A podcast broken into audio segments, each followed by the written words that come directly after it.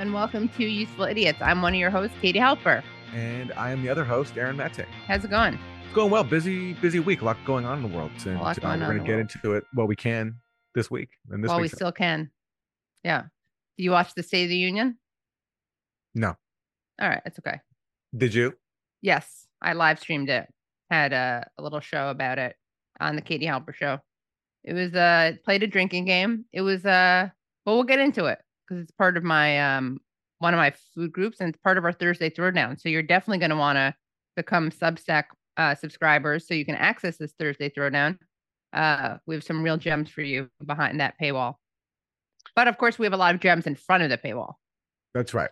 But those gems, if you want to get them, are usefulidiots.substack.com, your Yeah. one stop shop for useful idiots gems. Yeah, So- uncut gems. Yeah, uncut gems. Yeah, great movie. All right, so let's get to our four basic food groups. And I have Democrats suck. And for Democrats suck this week, I'm going to talk about their approach to the earthquake in Syria, which, uh, along with Turkey, the death toll is in the thousands.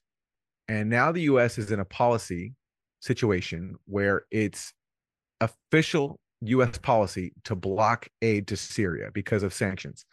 So, official US policy in Syria is to deny aid because of crippling sanctions. And even in the face of this disaster, the US is not willing to lift those sanctions. So, first, let's go to Antony Blinken expressing what he calls his solidarity with the Syrian people. This is what he says The US expresses our deepest condolences for the tragic loss of life in Turkey and Syria from today's earthquakes.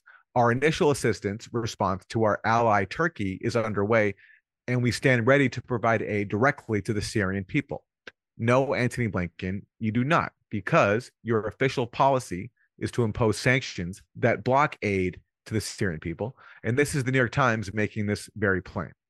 So the Times notes accurately, quote, Syria is not able to receive direct aid from many countries because of sanctions. And those sanctions are led by the US, which basically has imposed a policy of sanctioning anybody, not just Syrians, who try to engage in economic reconstruction inside of Syria after a decade of war.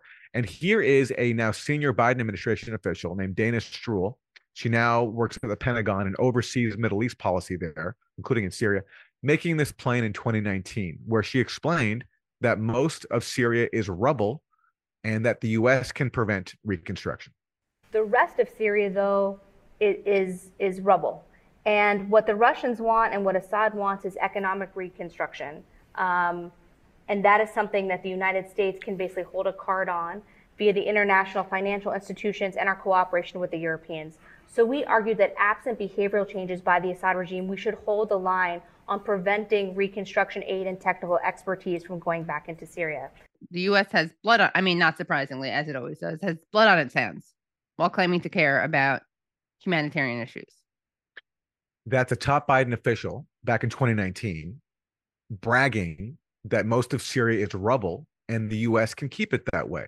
And fast forward to 2023, there's now more rubble from this earthquake, and official US policy is to prevent aid that can help Syria's reconstruction. And Ned Price, who is the uh, uh, State Department spokesperson, was asked about this by journalist Said Arikat, who was with Al Quds Daily. And Said Arikat questioned Ned Price about the U.S. policy of preventing aid to Syria via sanctions. the border, Saeed. Uh, we uh, are determined to do what we can to address the humanitarian needs of the Syrian people. We've done that over the course of the 12 year civil war to the tune of billions of dollars. We do that through a different process. In Turkey, we have a partner in the government. Uh, in Syria, we have a partner in the form of NGOs on the ground who are providing humanitarian support. Well, you know, let me just follow up on this because the Syrian government, as far as I know, it's a government that you still recognize. You have never unrecognized the Syrian government. So why not reach out to the Syrian government? They are in power. They're the ones that run these rescue operations or aid operations and so on. It would be a great gesture. Another gesture would be to sort of lift the sanctions that have basically, you know, suffocated Syria.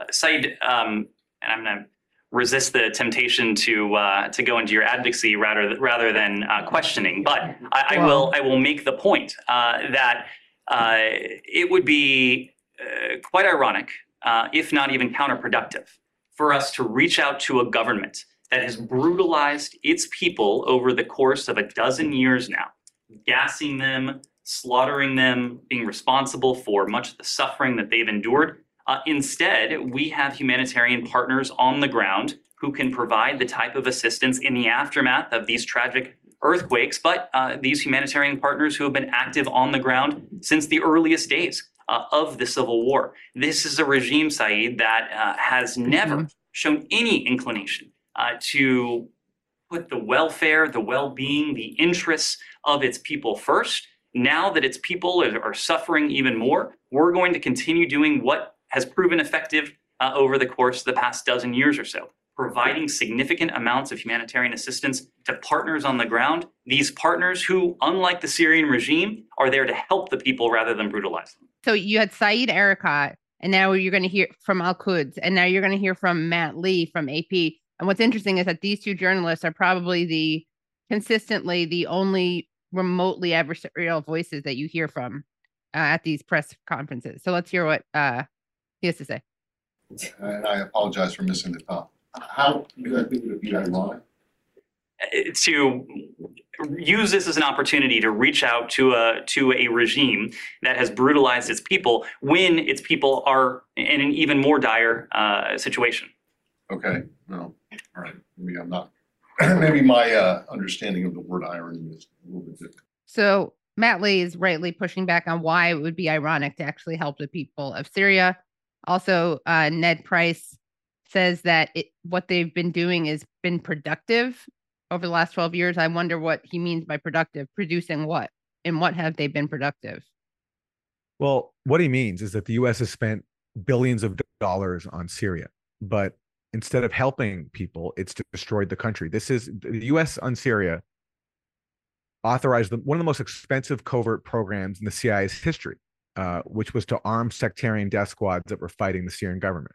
And that has left Syria in ruins. And now, with Syria largely rubble and now facing even more rubble because of an earthquake, the US response is to put sanctions on Syria and claim that it's doing so in response to Syrian human rights abuses. What it omits is that all this violence in Syria resulted from the Syrian government defending itself from a dirty war from the US, Saudi Arabia, Turkey, Qatar, uh, the UK, spending billions and billions of dollars arming one of the most well armed insurgencies in history. And so Syria fought back with the help of Russia and Iran. And that has led to massive death and suffering inside Syria. So he admits the part where the US played a role in all of the carnage inside Syria because we're not still not allowed to acknowledge one of the most expensive covert programs in CIA history. And he, when he refers to our partners on the ground providing aid, he's talking about groups like the White Helmets, which, as I've reported on, we don't have to get into here, but they basically work hand in glove with sectarian death squads. Uh, when Al Qaeda took over the province of Idlib, White Helmets members were celebrating with them. Um, a leader of Al Qaeda in Syria described the White Helmets as hidden soldiers of the Mujahideen. So the people that Ned Price is praising here as humanitarians are actually the Mujahideen, uh, the uh, the people who are in Al Qaeda, and that's was made plain by Jake Sullivan, the national security advisor, who ten years ago wrote an email to Hillary Clinton saying that Al Qaeda is on our side in Syria. So in Syria, the U.S. is on the side of Al Qaeda, not on the side of the Syrian people who it's denying aid to and now reconstruction aid to in the aftermath of an earthquake. So anyway, that's a long-winded version of Democrats suck, but it's very important to bring out because this is a disaster and the US is seriously exacerbating it.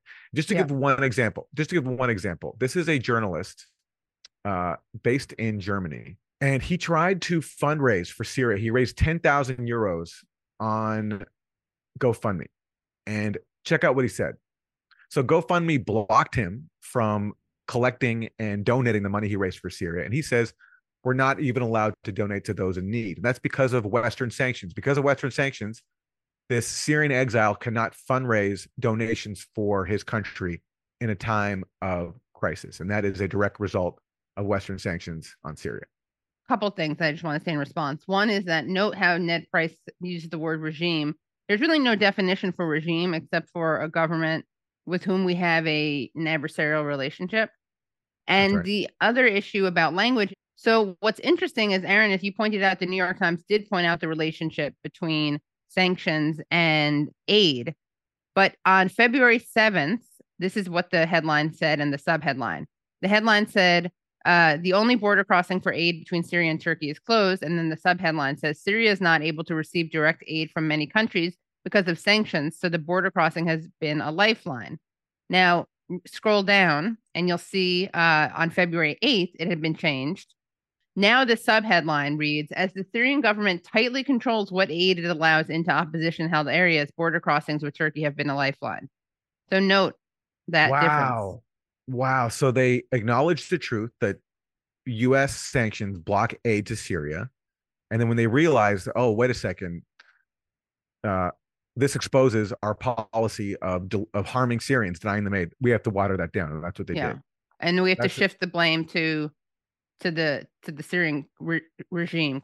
J- uh, Jemima Pierre was the person who tweeted out those two uh, screenshots, and she's a professor uh, in the Department of African American Studies and Anthropology at UCLA and former guest.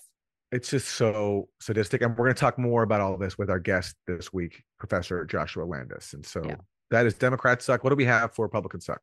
Afford Anything talks about how to avoid common pitfalls, how to refine your mental models, and how to think about how to think. Paula, while certainly you can mess up on a million dollars a year, it is far less likely than it is on $30,000 a year. Right. I would meet wonderful people that were struggling with a budget that was super tight. It was 100% you need to make more money. Make smarter choices and build a better life. Afford anything, wherever you listen.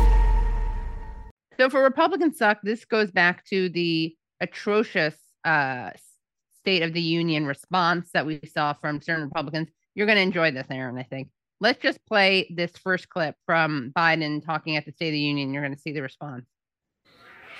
Instead of making the wealthy pay their fair share, some Republicans, some Republicans want Medicare and Social Security to sunset. I'm not saying it's a majority. Let me give you anybody who doubts it, contact my office. I'll give you a copy. I'll give you a copy of the proposal. What we're hearing now is a bunch of Republicans heckling the president, and we see uh, Marjorie Taylor Greene standing up wearing a very bizarre coat. Uh, go back, Wilson, so we can see the coat. It's kind of like an ice queen, like Cruella de Vil look. It has a big white, it's a white coat with a big fur collar. It's insane looking. I'll give you a copy of the proposal. That means Congress doesn't vote on green joy conversion. You know, it means if if Congress doesn't keep the programs the way they are, they'd go away. Other Republicans say, I'm not saying it's a majority of you. I don't even think it's even a significant, but it's being proposed by individuals. I'm not politely not naming them, but it's being proposed by some of you. Look, folks, the idea is Again, call that we're not going to be we're, we're not going to be moved into being threatened to default on the debt if we don't respond, folks. Okay, then there's Mike Lee, Senator Mike Lee, looking angry that he said it. We'll see why that's relevant in a second.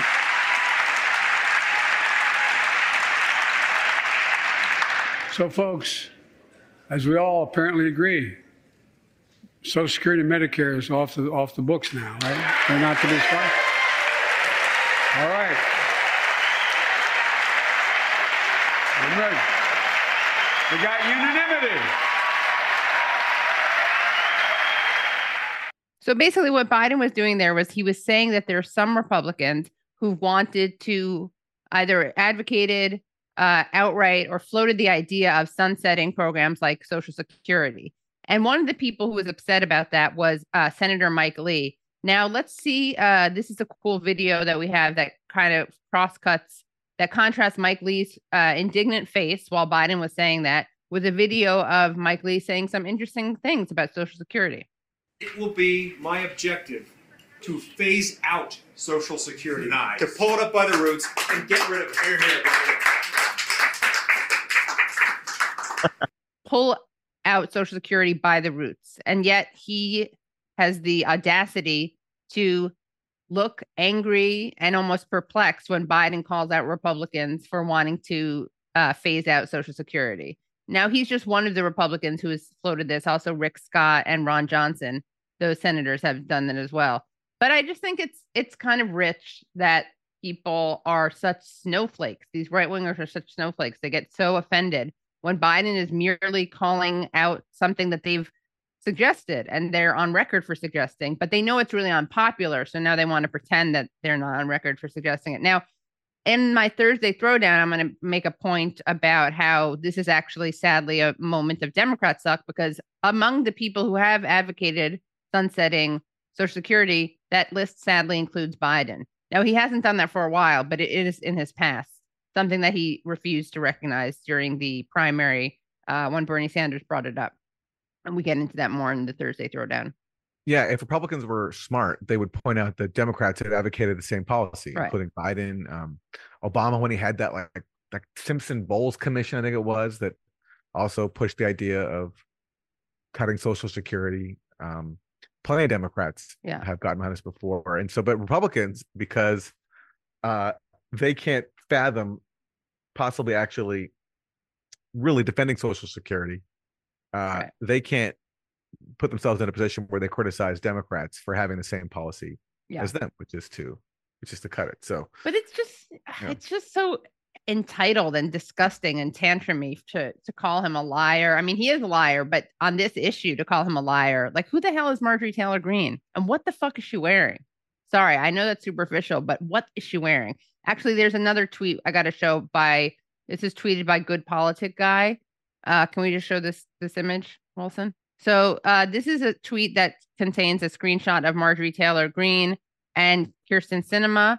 And uh, Good Politic Guy tweets out Hunger Games ask government, which indeed it does look like that. Again, uh, for people who are not watching and only listening, uh, Marjorie Taylor Greene is wearing a big white, almost like a shaft uh, jack uh, fur coat uh, with the fur collar. And then Kyrsten Sinema is wearing a yellow dress with sleeves that are so big, puffy sleeves that I'm sure they got in the way of people seeing the State of the Union. They had to obstruct people's vision. So that's your Republican suck. All right. For Isn't That Weird? Let's check in on the world of air travel. And this episode happened aboard a Delta flight. Do it. Because I will turn this plane back if I get you off. Don't do it. Don't press my button. Okay, don't, don't. You got the wrong one today. Well, I have you on video saying my wife has a stupid face. So You're I, I being understand. rude.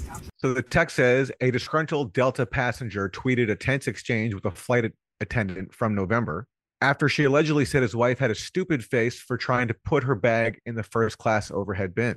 While the couple was wrongly removed from the flight, not everyone was on board with their viral story. And someone points out maybe don't be rude to a flight attendant.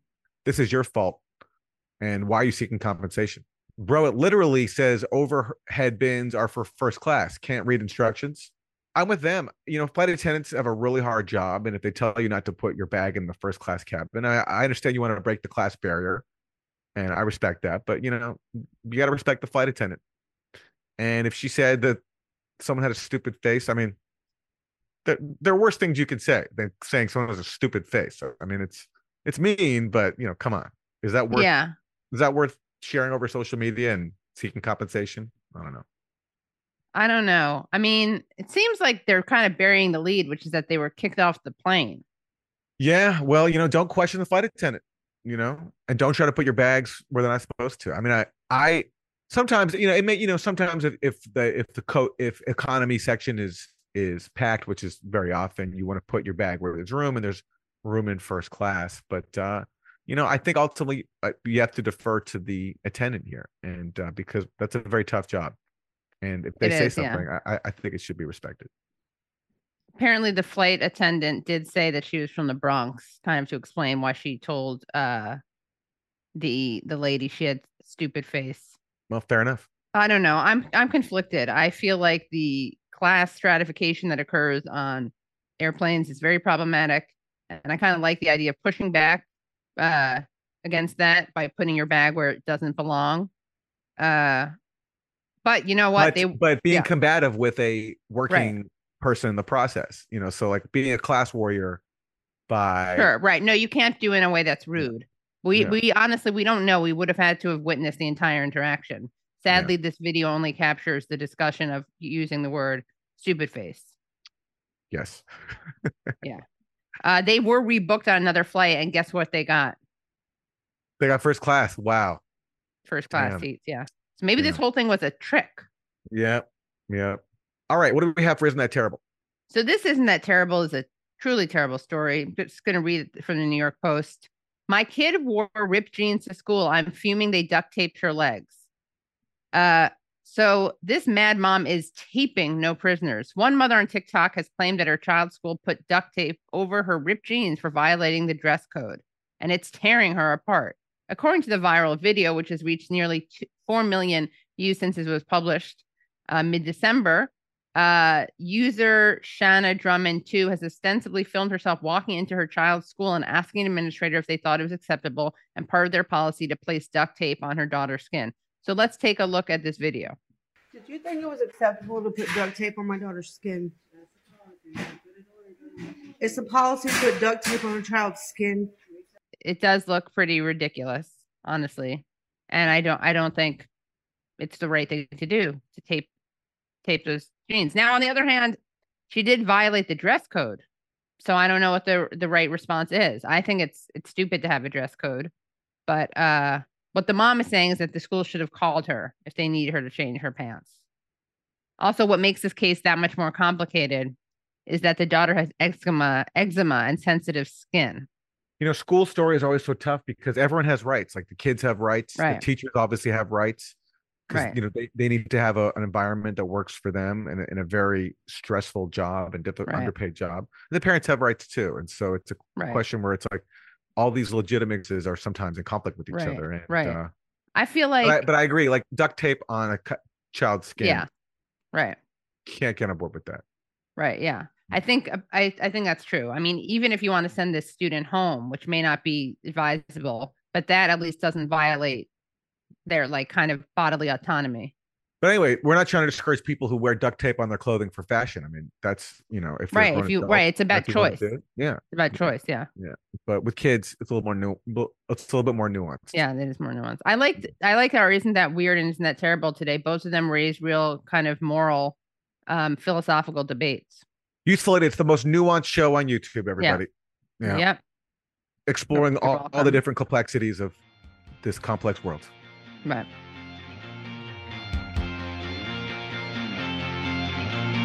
We have an exciting announcement, and producer Matt Wilson is going to fill you in on the details. So from now on for the Absurd Arena, we're going to be using the Substack app chat section, which I've recently got started. And Katie and Aaron are going to be in the Substack chat every Tuesday at noon, joining in on the Absurd Arena discussion board with you. So make sure you get there, and Katie and Aaron will be commenting with you, and you can meet them there every week. You know what this takes me back to is when I was a, a teenager coming home from school and logging onto my parents' computer via like the phone modem. So hearing like the Right. Dial up. you know, like it goes on for like whatever two minutes, and then you click on the screens and you enter internet relay chat. And I would just spend, you know, after a childhood of you know doing acting and soccer and playing in bands, my, my t- a couple a period of my teenage years became just being on a computer talking with strangers on the internet all around Right. the world about my about my favorite bands and and whatever else. And so uh, this Did is like a throwback about your acting career on this chat? I, I I don't recall what I disclosed. I think I was probably just talking about I don't know like bands I liked, but this this is a good opportunity to uh to to throw it back. So we look Yeah. forward to chatting with you every week on the absurd, at the absurd arena.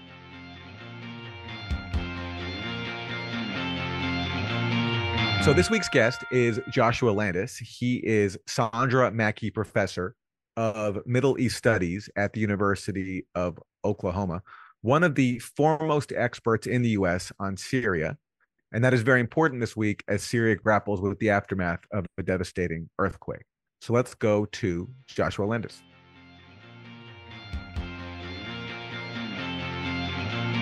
Thank you so much for joining us. It's a pleasure. Pleasure to be with you. wanted to start off by asking you about the role of sanctions in Syria, kind of generally, but also how they are right now intersecting with the recovery efforts.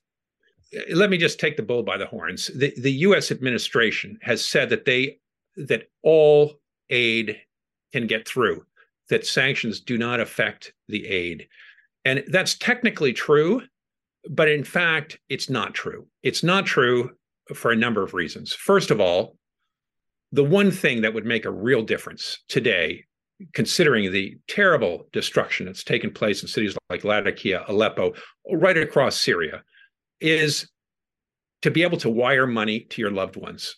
Everybody has somebody in Syria that they want to help, and we can't do it. We can't do it because all the SWIFT codes have been blocked, and America has not lifted this. So you can't send money to your mother-in-law or your father or your brother or anybody who's got no house, who needs to rent a place, whatever it is. They need hospital care. So that is a big part of sanctions is that Syria has been debanked. Now, and what are SWIFT codes for for people who don't know? SWIFT code is like your ABA bank routing number on the bottom of your check. You have to if you're going to wire money, you have to give that because it tells the wiring services which bank you're doing you're sending the money to your bank account and then your wiring number the swift code is the international wiring number and they all go through a central place and america because everything is done with dollars america can say no swift codes and they they've banned this they've sanctioned people who use those swift codes so nobody can send money to syria now that's number one issue but there are many other issues for example no ship will land in a Syrian port because Assyrian ports are considered to be terrorist organizations that contribute money to the government, which has been sanctioned. And that means that companies like Lloyd's of London will not insure any boat that goes to Syria. And there are only a few big insurers that reinsure all these, you know, tankers and merchant marine ships. None of them will do business. So that means that oil to get to Syria has to go on a government owned Russian or Iranian ship. And there, there's just not that many of them. And those have been bombed by Israel as well when they've tried, uh, coming from Iran. Right. There's a Wall Street Journal article explaining that over a dozen tankers had been had scuttled because Israel's putting mines on them at the water point, and then they have to go to court port and they can't get through. I don't know whether Israel's doing that today. We don't have further intelligence on that, but there is this there is this you know secret war that's going on between Israel and Iran, where they're attacking each other's ships and they're trying to hinder all this because Syria, you know, Israel has a big interest in trying to uh, starve um, Syria and weaken Syria because it's taking Iranian, it's getting Iranian help, military help. You know, that's that's a major problem.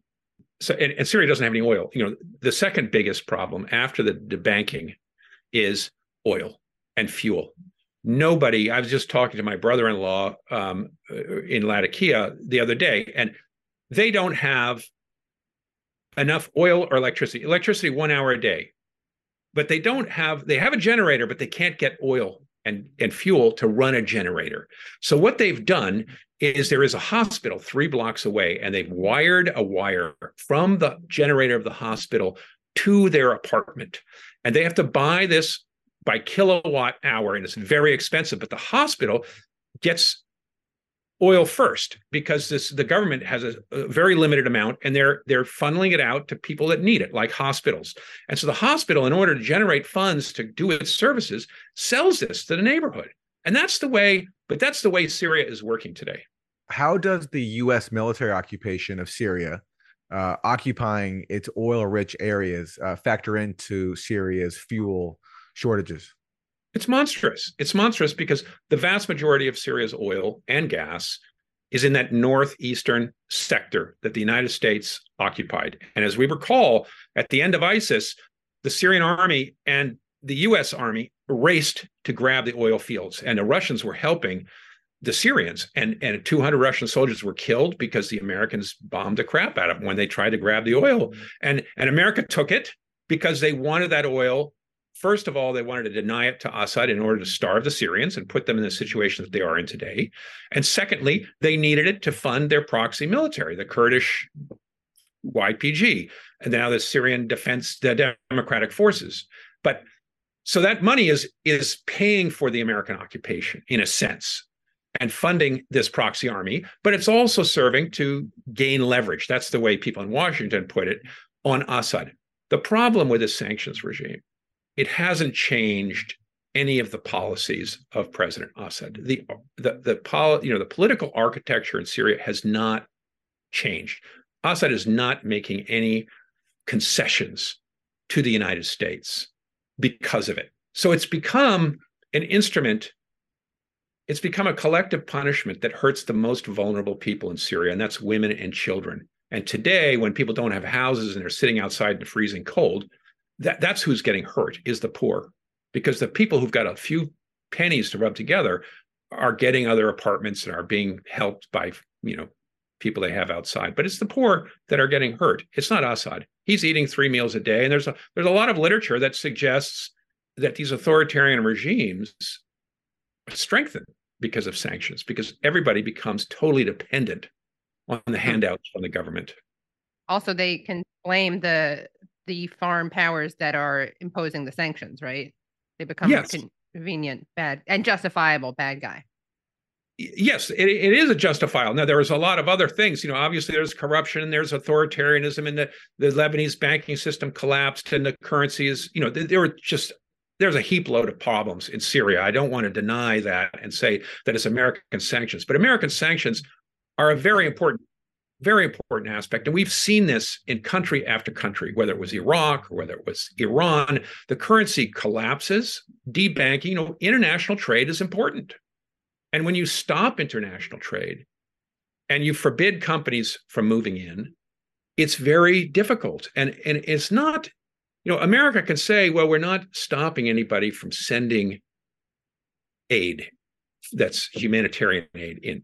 And, and they're they're correct in the sense that they're not saying it to people. But my bank, every every company I know that I've tried to work with to get anything to Syria has a protocol because they read OFAC, they read the Treasury Department's warnings, and they wrote up a long and complicated protocol on which countries you cannot trade with, and we will not allow banking services or anything else to go through to Syria. If you try to put GoFundMe and you put the word Syria in GoFundMe, you get an automatic answer back saying you can't do that. We can't trade with Syria. So all these companies have already put in place these very complicated protocols and they've educated all their people on where you can send money and where you can't. So even though Washington says, oh, we're- we're not stopping that aid, no company is going to do it. Lloyd's of London isn't going to insure those ships. No ship is going to go to Syria. How are you going to convince them to do this, to change all their protocols and to rearrange it? You're not, because they know those sanctions are coming back. They're going to snap back as soon as you know this is out of the news, and um, it's just not. It's not going to happen. So there is a, a, a massive detrimental effect from the sanctions, despite Washington trying to, you know, deflect any criticism. And nobody in Syria voted for the sanctions, uh, voted for the bureaucrats in Washington who are imposing sanctions on them and denying them life saving aid, which speaks to, I think, the fact that the authoritarian regimes are in Washington as well and denying other people the basics they need to live. But on that point, you made it.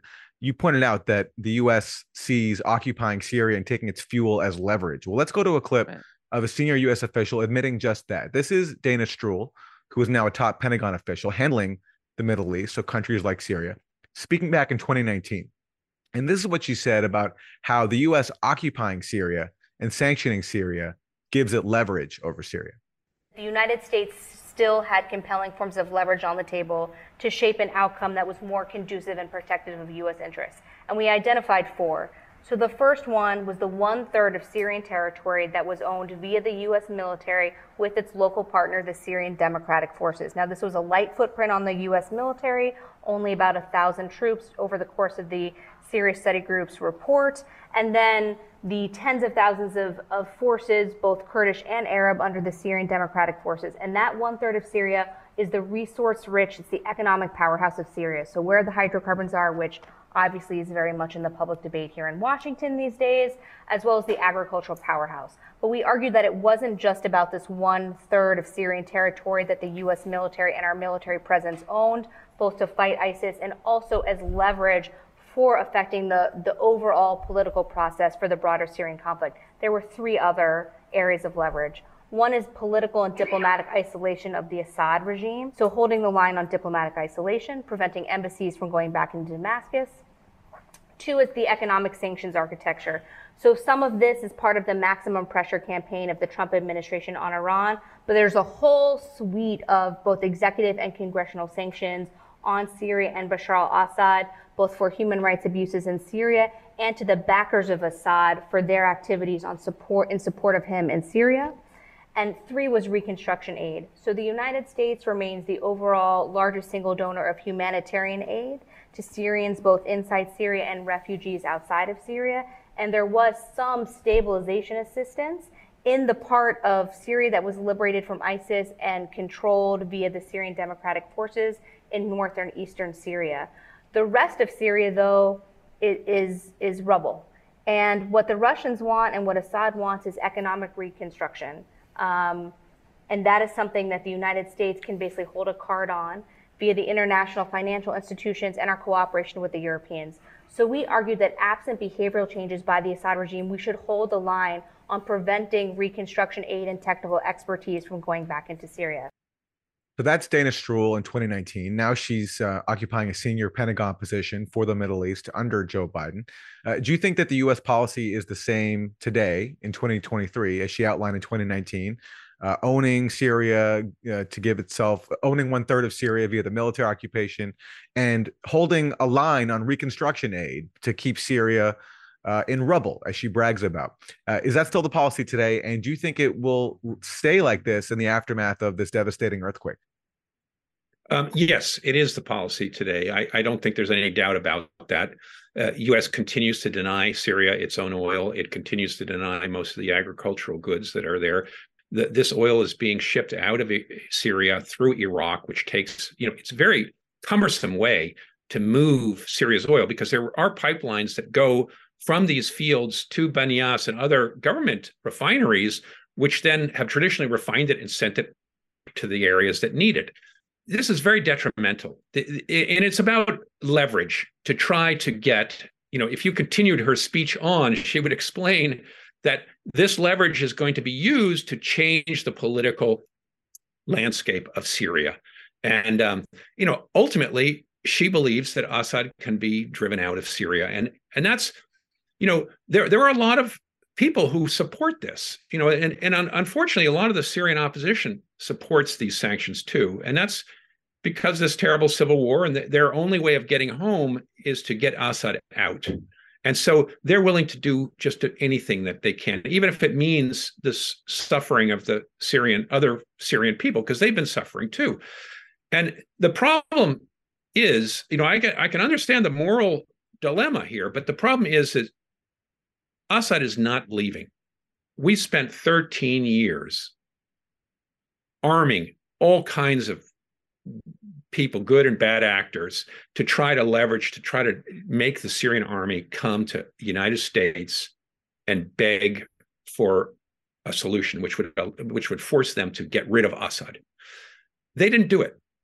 They went to Russia, they went to Iran, and they won a war and largely because the Syrian opposition spooked America, turned into ISIS and Al Qaeda, and America dropped their support for it, as so did the Saudis and other people. That's not going to change. There isn't going to be an opposition that comes up because of these sanctions and drives out the Assad regime in the same way that there's not going to be widespread demonstrations. And this is this is in some ways the dilemma of trying to unseat these authoritarian regimes because the people are fragmented and they're poor. And they desperately need the state services that only the state can give them. Education. They need electricity. They need you know uh, passports renewed all the stuff that they are totally dependent on the state. So so they're not going to overthrow this government and that's the that's the you know that's what everybody is coming to that conclusion already. The uae has made that conclusion. Sisi just called egypt just called assad. The turks are now the turks the biggest opponent are now you know in dialogue for diplomacy.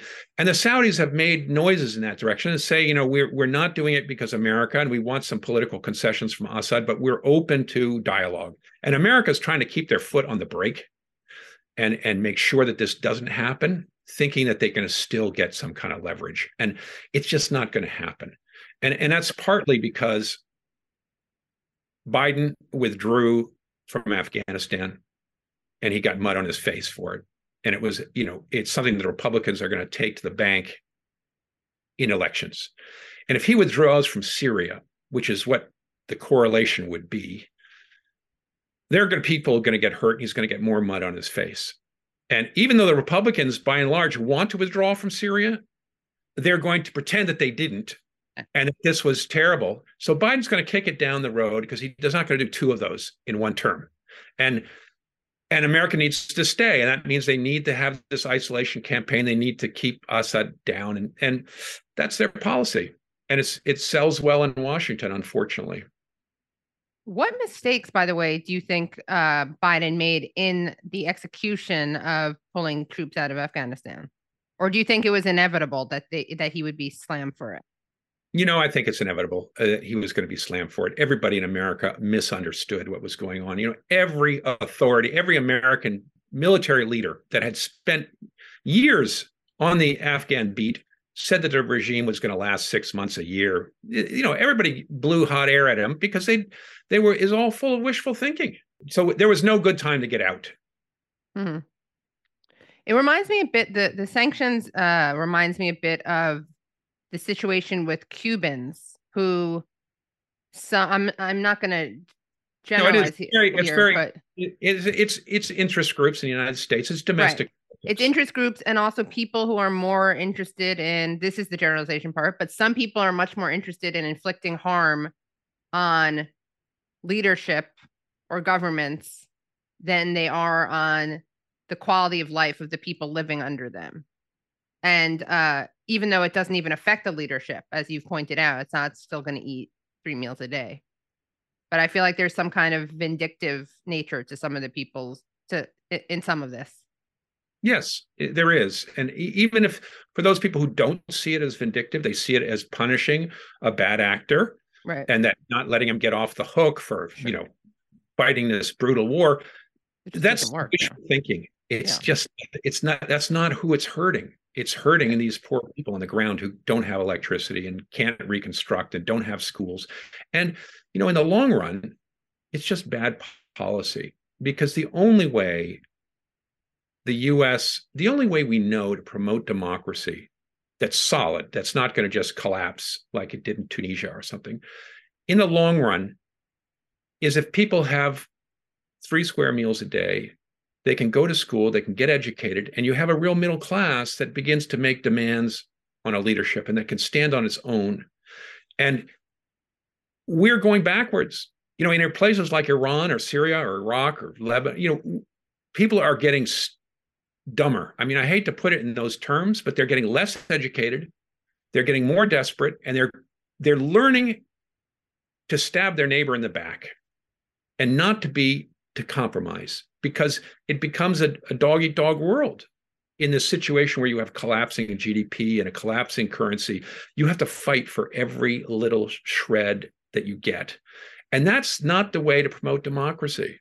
Democracy requires cooperation and a willingness to compromise with your neighbors and to see everybody as one common family and community. Otherwise, if you don't accept the sort of common rules of a constitution, you're not going to have a democracy.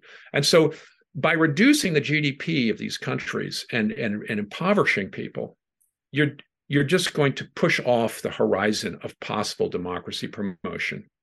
That's that's the the real truth. And you are ultimately pursuing a very vindictive policy, which is we're going to punish Russia, we're going to punish Iran, we're going to punish those people who are our enemies, who've helped Assad, and um, and if it turns into a quagmire for them, so much the better.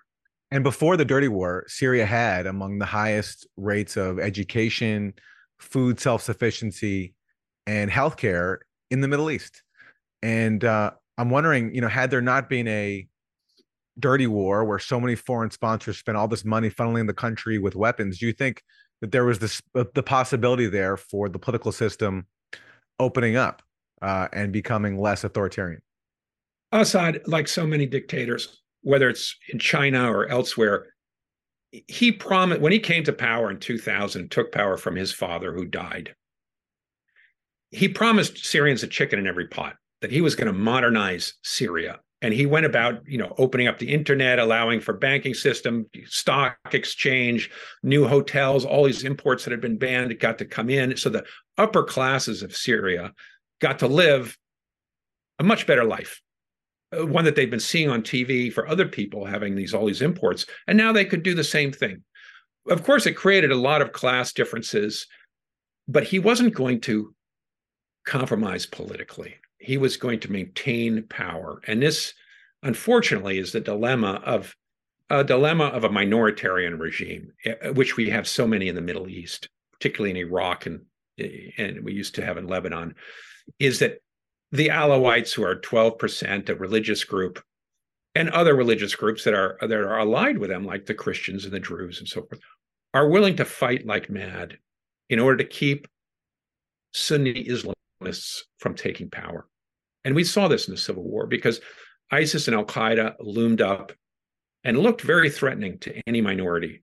There are almost no minorities left in rebel held territories because they were driven out. Some yeah. were forced to con- convert, as as ISIS did in, in the Druze territories, but also Al Qaeda and other Islamist.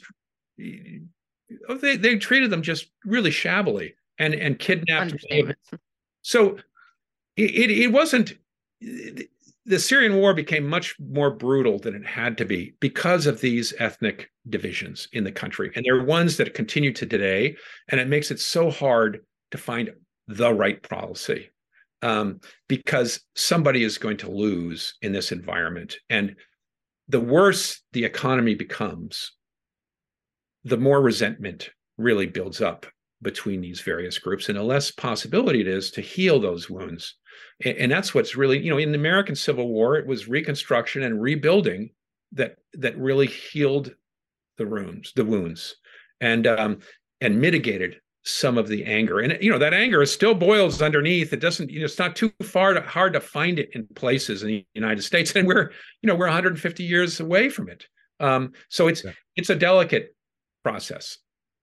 When it comes to the uh, areas worst hit by the earthquake aleppo and latakia talk to us about these places and, and what they're going through now well you know let me let me um, just do read you a few statistics um, in Latakia, for example, 506 people yesterday uh, were known to be dead and almost a thousand injured. 102 buildings had collapsed. Um, in Jeble, which is a town next town down on the coast, uh, smaller town, there were 250 people dead, 171 injured, 120 buildings had collapsed. 248 schools have collapsed in Syria 71 in Aleppo, 50 in Latakia, 27 in Hama, 99 in Tartus. These are way, way down the coast, close to Beirut. The damage is only, and we only know it, you know, the, the tip of the iceberg because it's very hard to get this kind of information out because electricity is not working, the internet's not working.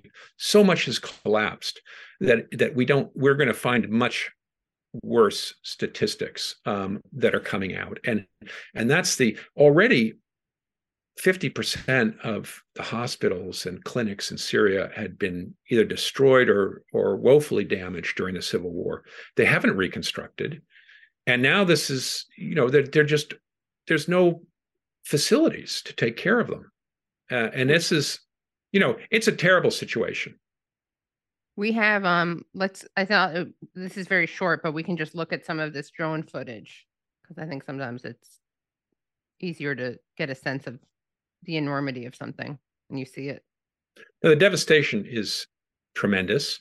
And you know, people say, "Oh, we can bring some in from Turkey," but almost no aid is going to come in from Turkey. There's one road, Bab al Hawa. These are the rebel-held areas, and you know that aid is getting the Turks need it. I've have two Turkish friends who are trying to see if I have any connections with the State Department to get their people out of terrible places. They're American citizens, and and um, you know everything has collapsed in in in Antakya and places near Syria.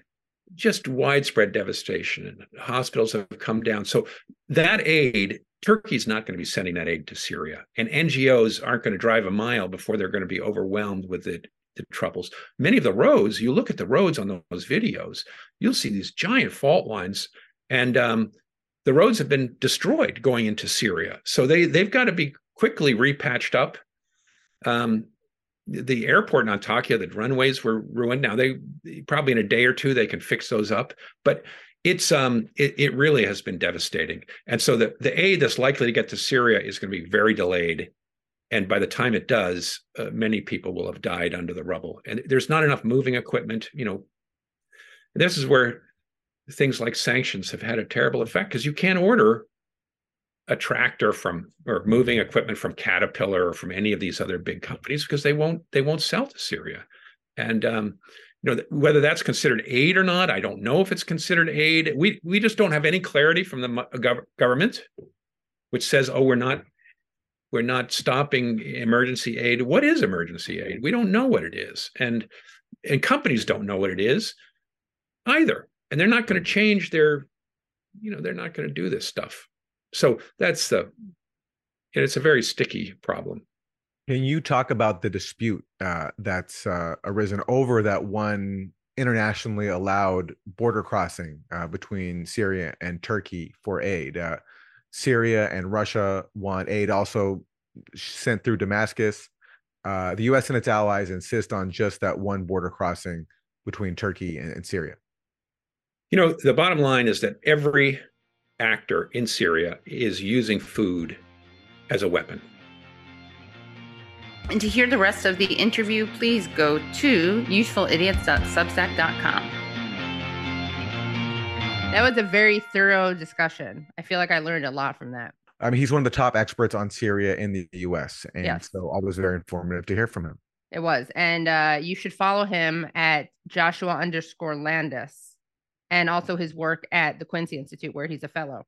That's right. And if you want to sign up for bonus content, including the extended version of this interview, go to usefulidiots.substack.com and find us on locals as well. And we'll see you next week. We will see you next week.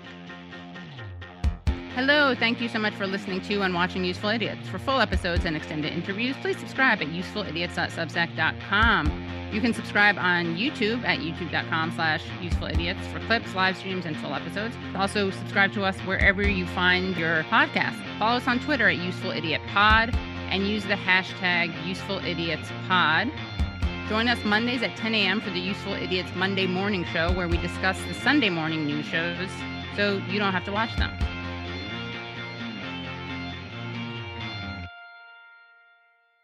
The Bigger Pockets portfolio of podcasts are worthy of your investment. We're having a real conversation as real real estate investors. New episodes available every day. It's important to buy where it makes money and not necessarily where you want to travel to. Bigger Pockets, On the Market, Rookie Real Estate, or Money Podcast. The purpose of flipping is to create more cash so then you can reinvest into other types of properties. The Bigger Pockets Podcast on YouTube or wherever you listen.